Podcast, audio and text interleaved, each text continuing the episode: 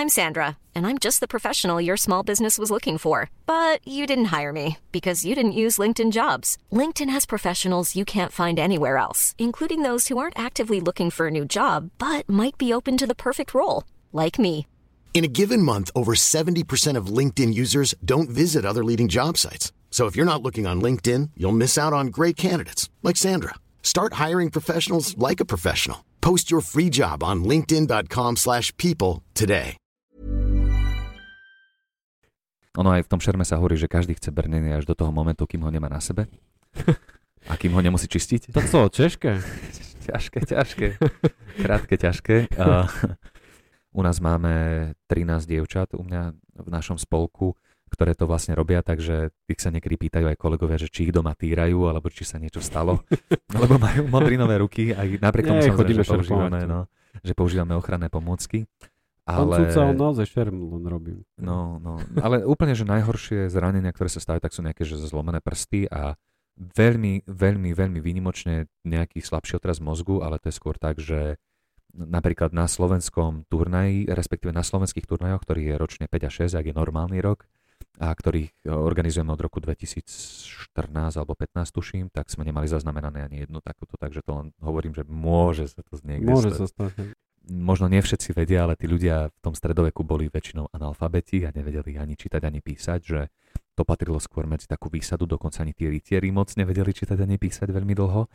No a on vlastne vytvoril takú rímovačku, v ktorej, e, do ktorej zakodoval to umenie, že napríklad ty povieš, že Verdi, Verdi Oberhaut, Zornhau Ordem, Draut a tak ďalej, hej, to znamená, že si to ľahko zapamätal. Ja sa No. smejem len z toho, lebo vidíš, že sa smejem a že sa No. držím kvôli tomu, že neviem si to úplne reálne predstaviť, že dostanem s takým mečom po hlave a teraz au, srdce ma bolí, oči pláču, vieš, a idem, že hneď idem tie basničky tam skladať.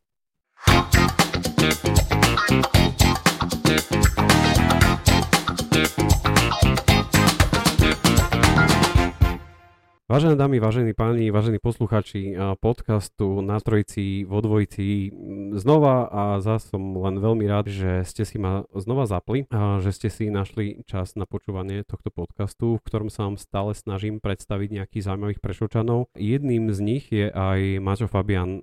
Maťo bol môj spolužiak na strednej škole Áno, 1-4, 1-4, potom uh, sa dal na zlé chodničky a išiel do bečky do tej lepšej triedy. do tie lepšie tredy. On to stále hovorí, lebo si to stále myslí. Maťo v istom momente začal robiť historický šerm a tak sme to potom stále vnímali, že Maťo Fabian je historický šermiar, ale nikdy som sa ho nepýtal na to, že odkiaľ to prišlo, kde to malo teda svoj pôvod. Potom, čo som sa podozvedal o ňom ešte z jeho ďalšieho pôsobenia alebo ďalšieho fungovania, je, že ten historický šerm dal na trošku vyššiu úroveň. Maťo, vítaj v mojom podcaste. Ďakujem. Prosím ťa, kde to celé vzniklo?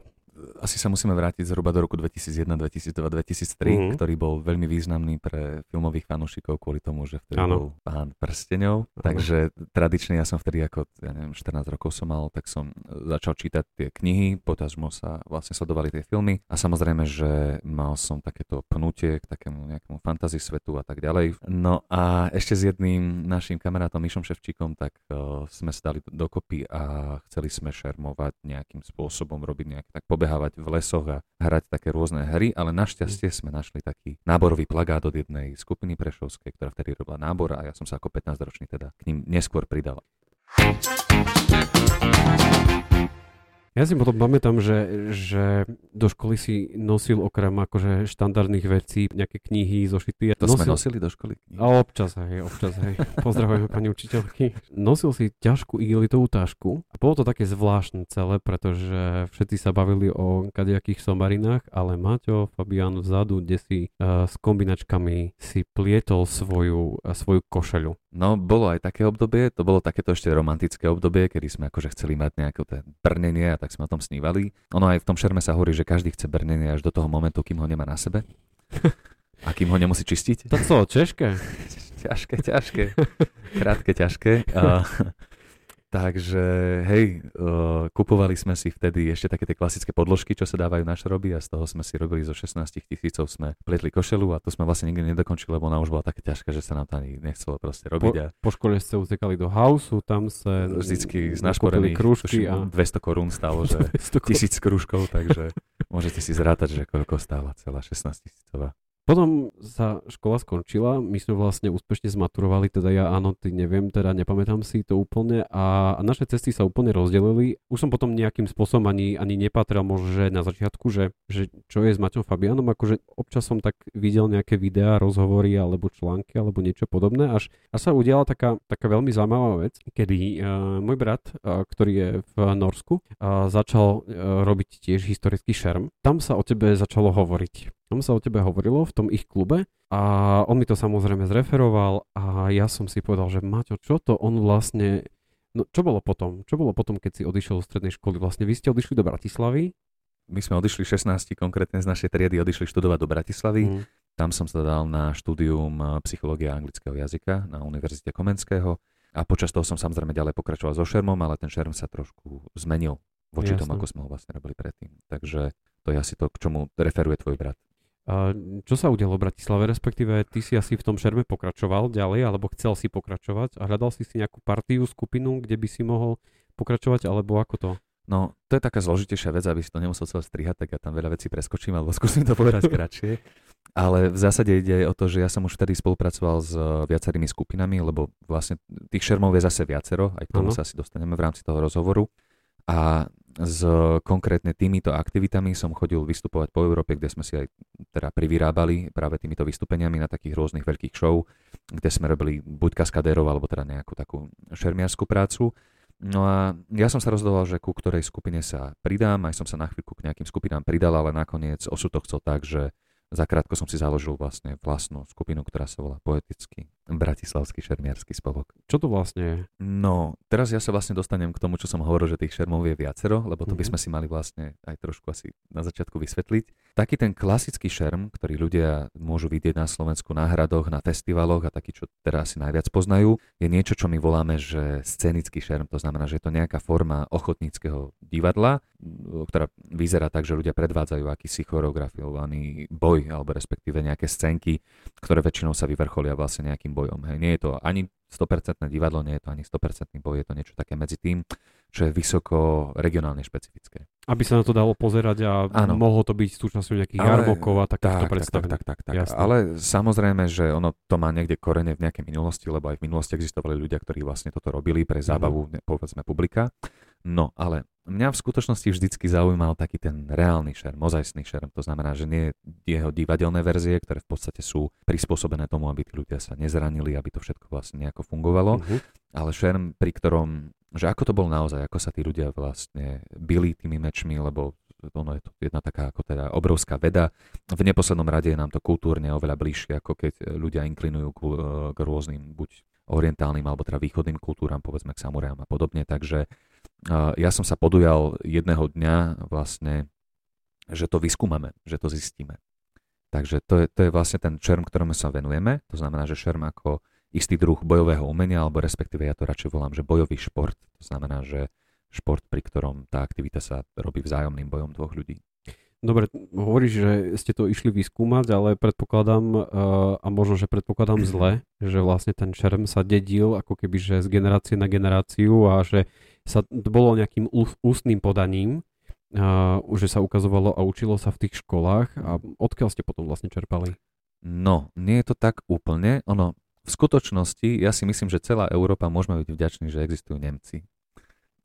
Je to práve vďaka Nemcom, že v 15 a 16. storočí sa veľa ľudí podujalo, aby spísali nejaký systém šermu, alebo respektíve nejakú výuku šermu do kníh alebo do traktátov, ktoré ju majú predávať ďalej. Hej, to znamená, že tí ľudia už si tú znalosť nepredávali iba ústne, samozrejme, že to fungovalo veľmi dlho, lebo aj oni mali nejaké tie obchodné tajomstvá, ale spísali vlastne nejaké učebnice systematické, to je veľmi to dôležité v tom, ktoré mhm. vlastne tento šerm vyučujú. A vlastne ten prelom zhruba aj v tom roku, kedy ja som odišiel do Bratislavy, bol ten, že všetky tie knihy, ktoré boli uložené niekde v depozitároch, tak sa dostali na internet a my, šermiari, sme mohli takto objaviť neskutočné množstvo, desiatky, až stovky šermiarských kníh, e, dobových šermiarských kníh, napísané v nejakej starej nemčine, latinčine, po prípade samozrejme taliančine alebo nejakých iných jazykoch, odkiaľ pochádzali. No a uh, mohli sme vlastne tieto knihy objavovať, uh, naučiť sa ich čítať, naučiť sa im rozumieť a potom samozrejme to pretaviť do toho praktického, čiže to je to gro našej činnosti. Bro, čo bolo vlastne to, to praktické, lebo jasné, nakoniec e, si zistil, že ako sa ten meč držal, a ako prebiehal boj, aké boli techniky, ako sa, aké bolo postavenie tela a všetky asi tieto veci, ktoré sú asi no. pri každom bojovom umení. Ale čo potom s tým ďalej? Čo ste, čo ste potom ďalej s tým robili?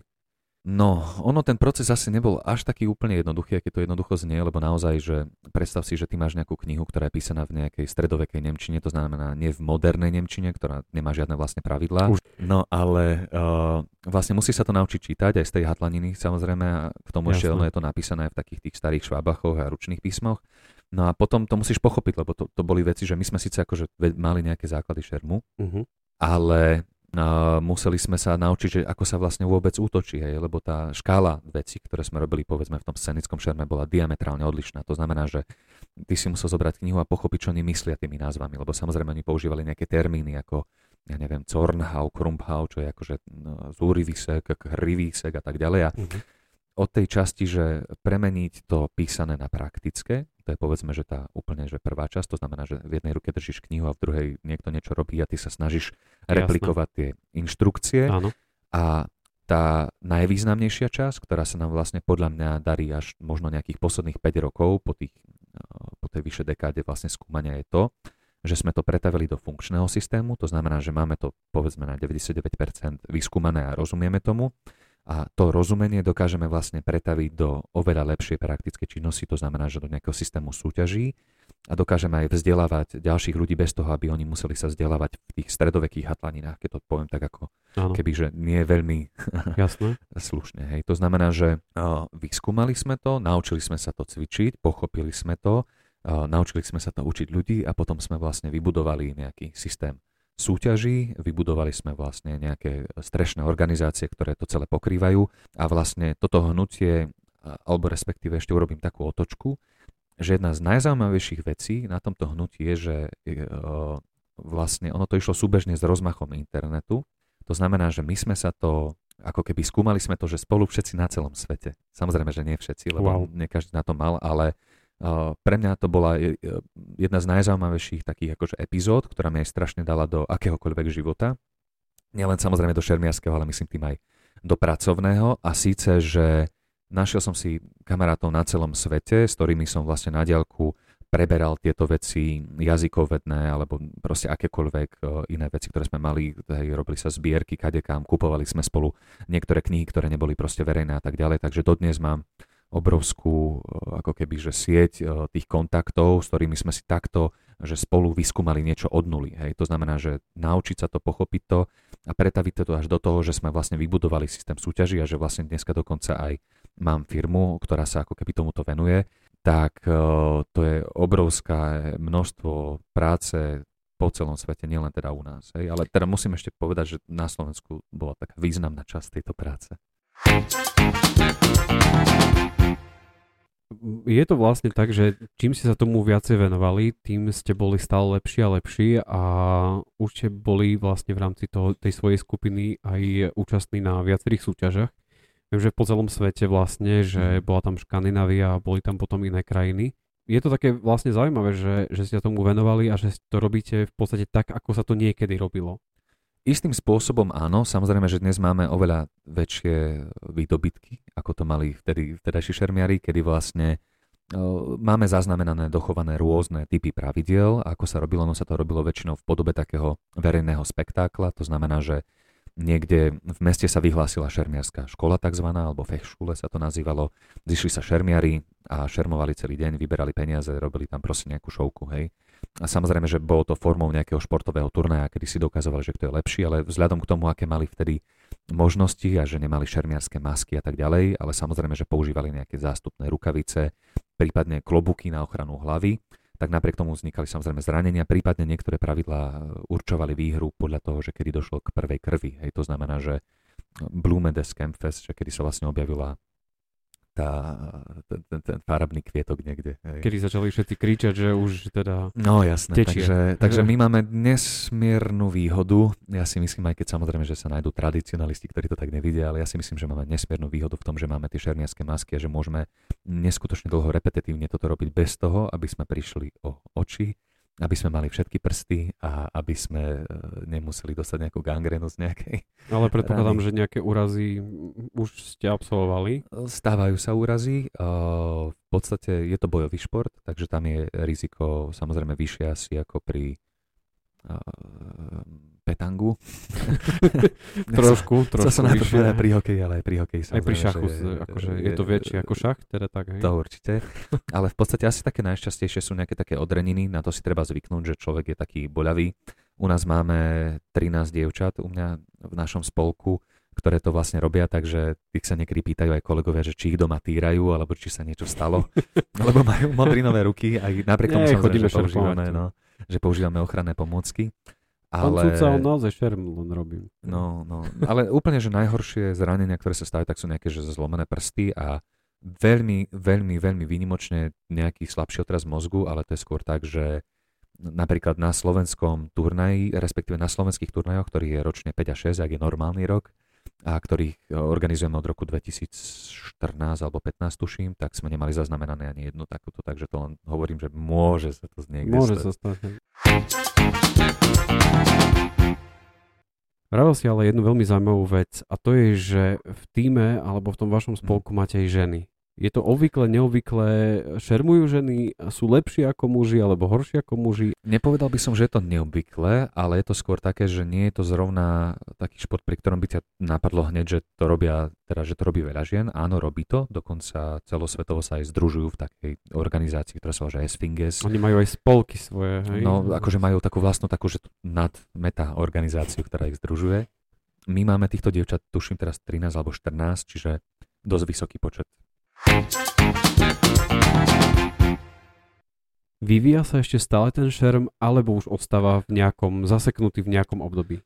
Ono, to je taká otázka, na ktorú sú ako dve, dva typy odpovedí a začnem takto, že šerm z pravidla je limitovaný tým, že my sme všetci ľudia, máme nejaké ruky, máme nejaké nohy a sme limitovaní nejakým pohybom a potom samozrejme ten pohyb sa prispôsobí náčiniu na rádiu, ktoré používame. To znamená, že ten meč nám dodáva nejaké vlastnosti, ktoré majú určitú limitu. Hej, to znamená, že my môžeme možno vymyslieť nejakú okrasnú fintu, o ktorej si myslíme, že neexistovala, lenže ona možno z funkčného hľadiska neexistovala. Hej, to znamená, že uh, možno nemá absolútne žiaden význam takúto vec robiť, pretože som zraniteľný, dostanem, alebo respektíve je to zlý kryt, zlý útok a tak ďalej. Ale uh, aj tak väčšinu útokov, ktoré sme, alebo respektíve nejakých techník, ktoré sme našli, tak všetky sa dali vyhľadať nejak akože historicky, lebo ten človek mal vždy rovnakú mysel, to možno iba ako takú zaujímavosť uvediem, že v pravidlách jednej šermiarskej školy sa nachádzali také veci, že nemáš pľuť, nemáš hádzať kamene, Čo je nemáš škoda. nadávať, hej, ale v preklade to znamená, že tí ľudia to robili.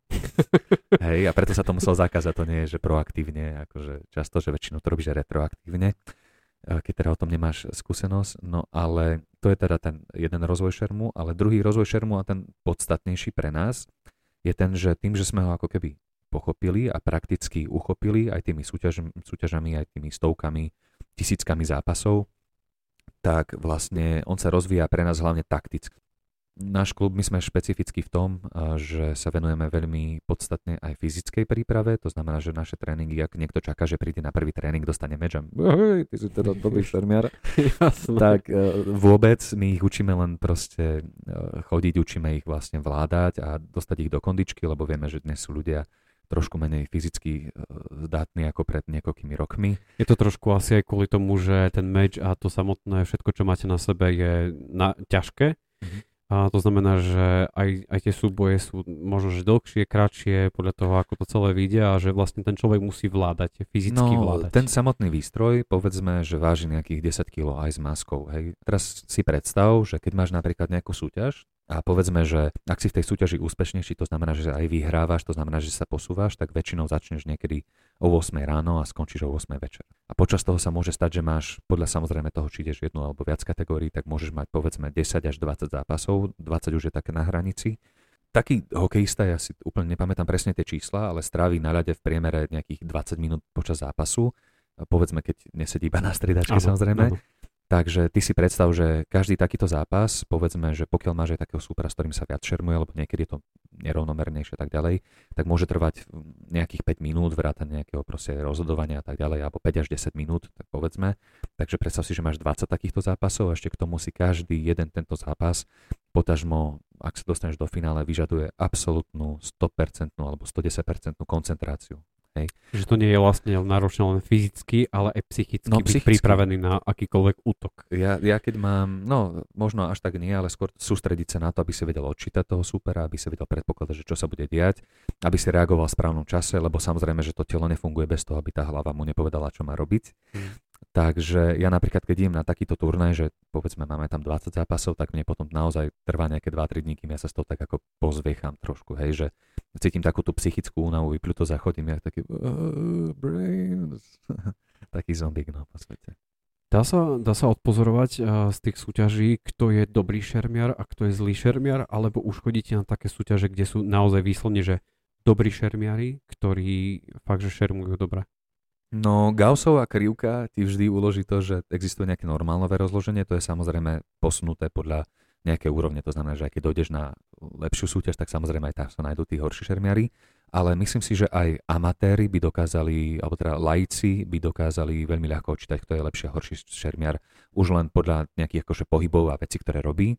Ale uh, tu chcem ako keby že zdôrazniť, že v bojovom umení alebo respektíve v športe nie vždy alebo teda vôbec nezáleží na nejakej estetike. Hej. To znamená, že niekto, kto sa pekne hýbe a má ladné pohyby, nemusí byť zdatný bojovník, pretože jedna vec je vedieť ceknúť pekne, povedzme, a druhá je vedieť ceknúť tak, aby si trafil. To je takéto naše zase, že, že šermiarske, že no, my v rámci našej komunity sa hecujeme k tomu, aby sme robili veci, ktoré sú pekné a okázale, ale samozrejme, že z nejakého toho najviac praktickejšieho, najpragmatickejšieho hľadiska sa snažíš robiť veci, ktoré sú naj, najúžitočnejšie, najpriamejšie a najjednoduchšie, pretože tie majú najväčšiu úspešnosť a samozrejme aj najväčšiu validitu. Prečo, prečo o tomto celom hovoríme a čím vlastne si ty pre mňa veľmi zaujímavý je jeden fakt. Tento svoj v podstate koníček, na ktorý si prišiel ešte trošku skôr a ktorému si sa začal potom venovať aj tak, ako hovoríš na tej profesionálnej báze, si povýšil až v podstate na biznis. Dá sa to tak povedať, aj keď samozrejme, že to má také negatívne konotácie. Ale Biznis, akože v tom pozitívnom slova, áno, pozitívnom slova zmysle, že eh, robíš, robíš pre, pre ten, toto svoje, ten, tento svoj koníček, alebo pre ľudí, ktorí sa tomu venujú, že robíš niečo špecifické. Mm-hmm. Čo to je? No, okrem tej mojej samotnej firmy, tak vlastne ako keby tá, tá, tá biznisová stránka, alebo respektíve no, to, ako to využívam aj nejak profesne, e, je to, že jednak učím ten šerm, to znamená, že viac menej som precestoval dookola celý svet s tým, že samozrejme je to nejako aj hradené.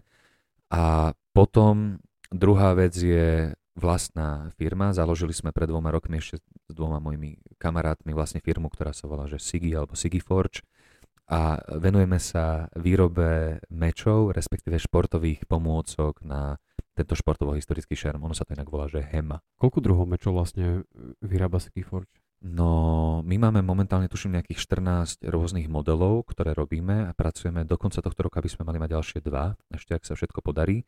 No ale plánujeme ponúkať okolo 20 až 25 takých akože štandardizovaných nejakých modelov, hej, lebo ten náš akože biznis model je robiť štandardizované pomôcky, to znamená, že nie aby ten človek si až tak úplne vyberal čo, ale my mu povieme, že toto je vlastne dobré. It's good for you.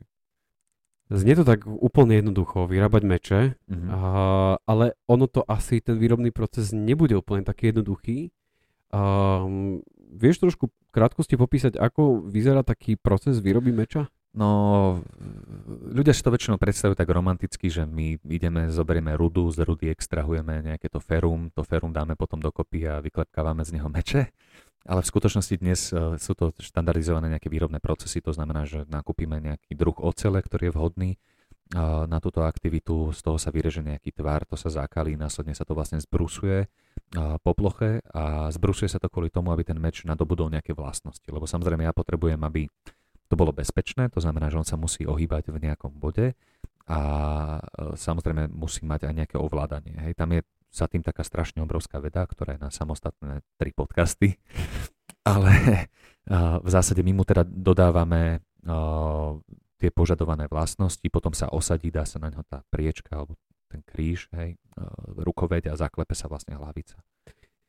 Treba ale povedať ešte jednu veľmi dôležitú vec a to je to, že ty neostávaš len pri tom učení osobnou formou alebo tou online formou, ale už sa z teba vlastne stal aj taký spisovateľ. Áno. áno, áno. Vydal som vlastne pred dvoma rokmi svoju prvotinu, paradoxne, teda, teda nie, paradoxne, ale práve o šerme. Bola, hovorím, že tak, jak sme to vlastne skúmali, tak ono to bola taká, taký veľký proces. A ja som sa musel naučiť najprv tú Nemčinu, alebo respektíve tú staronemčinu, naučiť sa to čítať a tak ďalej. A ja som si robil vlastné prepisy a preklady. Prvé, prvé preklady som dokončil niekedy v roku 2007, takže ja som mal tak na hardisku strašne veľa tých prekladov. No a potom som si jedného dňa povedal, že zbytočne to bude ležať úhorom, že keď som nad tým strávil toľko práce, tak som nad tým strávil ešte dvakrát toľko práce. Čo je veľmi logické no, no, no, no. A uverejnil som takú vlastne knihu, e, ktorá sa volá, že Schermeistra Lichtenauera. Kto to bol? Majster Lichtenauer, keby som to povedal vlastne tým uh, hlasom tých uh, pôvodných šermiarov, tak to bol veľký majster tohto umenia, ktorý ho celé vymyslel a zbásnil a dal ako keby že dokopy. To bol pravdepodobne, teda ak naozaj žila, bola to reálna postava. To bol človek, ktorý dal dokopy šerm tak, že ho zbásnil. Hej, alebo respektíve zrímoval, urobil také rímovačky. Aby som to vysvetlil, tak možno nie všetci vedia, ale tí ľudia v tom stredoveku boli väčšinou analfabeti a nevedeli ani čítať, ani písať, že to patrilo skôr medzi takú výsadu, dokonca ani tí rytieri moc nevedeli čítať ani písať veľmi dlho. No a on vlastne vytvoril takú rímovačku, v ktorej, e, do ktorej zakodoval to umenie, že napríklad ty povie, že Verdich, Verdich Oberhaut, Zornhau Ordem, Draut a tak ďalej, hej, to znamená, že si to ľahko zapamätal. Ja sa no. smejem len z toho, lebo vidíš, že sa smejem a že sa držím kvôli tomu, že neviem si to úplne reálne predstaviť, že dostanem s takým mečom po hlave a teraz au, srdce ma bolí, no. oči pláču, vieš, a idem, že hneď idem tie basničky tam skladať. No, je to inak veľmi... E, ten človek musel byť enormne vzdelaný, lebo ono je to asi nejakých, ja neviem, 200 veršov, alebo koľko, nepamätám si presne ten počet. Ale tie samotné verše sú problematické kvôli tomu, že z nich nepochopíš ten šerm, pokiaľ si ho nevedel. Ale vďaka nejakému jeho žiakovi, ktorý porušil vlastne tú tradíciu a vyložil celý ten šerm, že ho skomentoval, tak vďaka tomu my to máme. Hej? Lebo keď ti niekto povie, že kto na teba z hora seká, tak vždy ho porazí zúrivý hrot. A ty, že čo? že tomu nechápeš? Ja, jasné. No a vlastne to, to čo je... urobili tie jeho mhm. žiaci, bolo, že napísali, že tento verš znamená, ak stojíš ľavou nohou, meč držíš tam a tam a niekto na teba seká, tak sekni proti nemu zúrivo, ako keby si ho chcel trafiť a potom, ak je meký, to znamená, že netlačí na teba, tak vystrel ten hrod dopredu, ak ťa vytláča, tak uh, zdvihni ten meč a sekni na druhú stranu. No to znie trošku ako nedelná chvíľka poézie to celé. No, je to v skutočnosti také, dokonca aj niektoré niektoré z tých uh, veršov, alebo respektíve tých komentárov sú veľmi akože také pekné, až také básnické, že veľmi dobre sa to číta. No a ja som vlastne vydal takéto súborné dielo toho tzv. Lichtenavera, taký ten korpus, čo ako keby niekto potrebuje na to, že keď sa rozhodne, že sám vyskúma tento šerm. No a najstaršia kniha, ktorá vlastne v tom bola preložená, tá je aj moja najobľúbenejšia, lebo to je taká jedna kniha, ktorá na to, že je 600 rokov stará, tak je veľmi užitočná aj všeobecne do života. Je? Lebo ten šerm sa riadi samozrejme nejakými pravidlami. Ten človek na to, aby si bol úspešný v boji, vlastne používaš konec koncov nejaké prostriedky, ktoré môžeš používať aj v bežnej hádke, aj v bežnom proste ako keby prístupu k životu, len samozrejme, že sú iné je niekoho sekať opakovane do hlavy a druhá vec je používať techniku vlastne tej a platne zaseknutej, kedy asertívne niečo niekoho chceš presvedčiť, ale funguje to. Nechcem si úplne predstaviť, ako vyzerajú u vás doma hádky, že s mečami a tak ďalej. Možno taká nezvyčajná otázka, ak by si sa mal možnosť vrátiť presne do tejto doby, kde sa tento šer vyučoval, chcel by si to, alebo je to OK tak, ako to je teraz? No, ja by som sa nevrátil, na čo? akože v skutočnosti ja si myslím, že žijeme v perfektnom období, aj samozrejme, že ten život e, nemusí byť najľahší, lebo zdá sa nám stále, že všetko je zlé, lebo to tak na nás sypú média. Ale v skutočnosti žijeme v dobe, kedy máme medicínu na dobrej úrovni, máme komunikáciu, alebo respektíve môžeme aj takto nejaké podcastiky nahrávať a a mám k dispozícii všetky tie šermiarské knihy. Pravdepodobne, keby som žil pred tými 500-600 rokmi, tak by som bol asi nejaký negramotný sedliak, ktorý by ani nemohol vlastniť šermiarskú knihu, lebo v živote by na ňu vlastne nenazbieral peniaze. Takže ja som veľmi rád, že môžem túto aktivitu robiť takto a že sa pri nej nezabijem, že mám všetky oči, všetky prsty a že ešte o tom môžem komunikovať s kamarátmi a môžeme si posielať videá. Je to neuveriteľné. Z jedného klasického, možno že na prvý pohľad obyčajného hobby sa stala profesionalita a dnes už vlastne biznis, ktorý ťa živí. A ja som veľmi rád, že si prijal moje pozvanie do tohto podcastu. Veľmi, veľmi zaujímavé, veľmi zaujímavý rozhovor. A dámy a páni, som veľmi rád, že ste počúvali tento podcast. Verím, že aj vám sa páčil a veľmi vám ďakujem aj za to, že mi stále píšete nejakých zaujímavých hostí, koho by ste chceli počuť, o čom by ste chceli počuť na každého sa dostane a mm, som veľmi rád, že, že budem môcť privítať ďalších zaujímavých hostí. Majte sa fajn. Dovidenia. A ja ďakujem za pozvanie. Príjemný deň. Ďakujem, Maťo, ešte raz, že bol.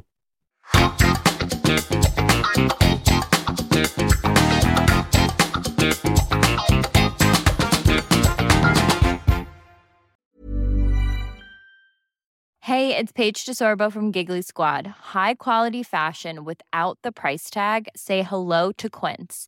I'm snagging high-end essentials like cozy cashmere sweaters, sleek leather jackets, fine jewelry, and so much more. With Quince being 50 to 80% less than similar brands.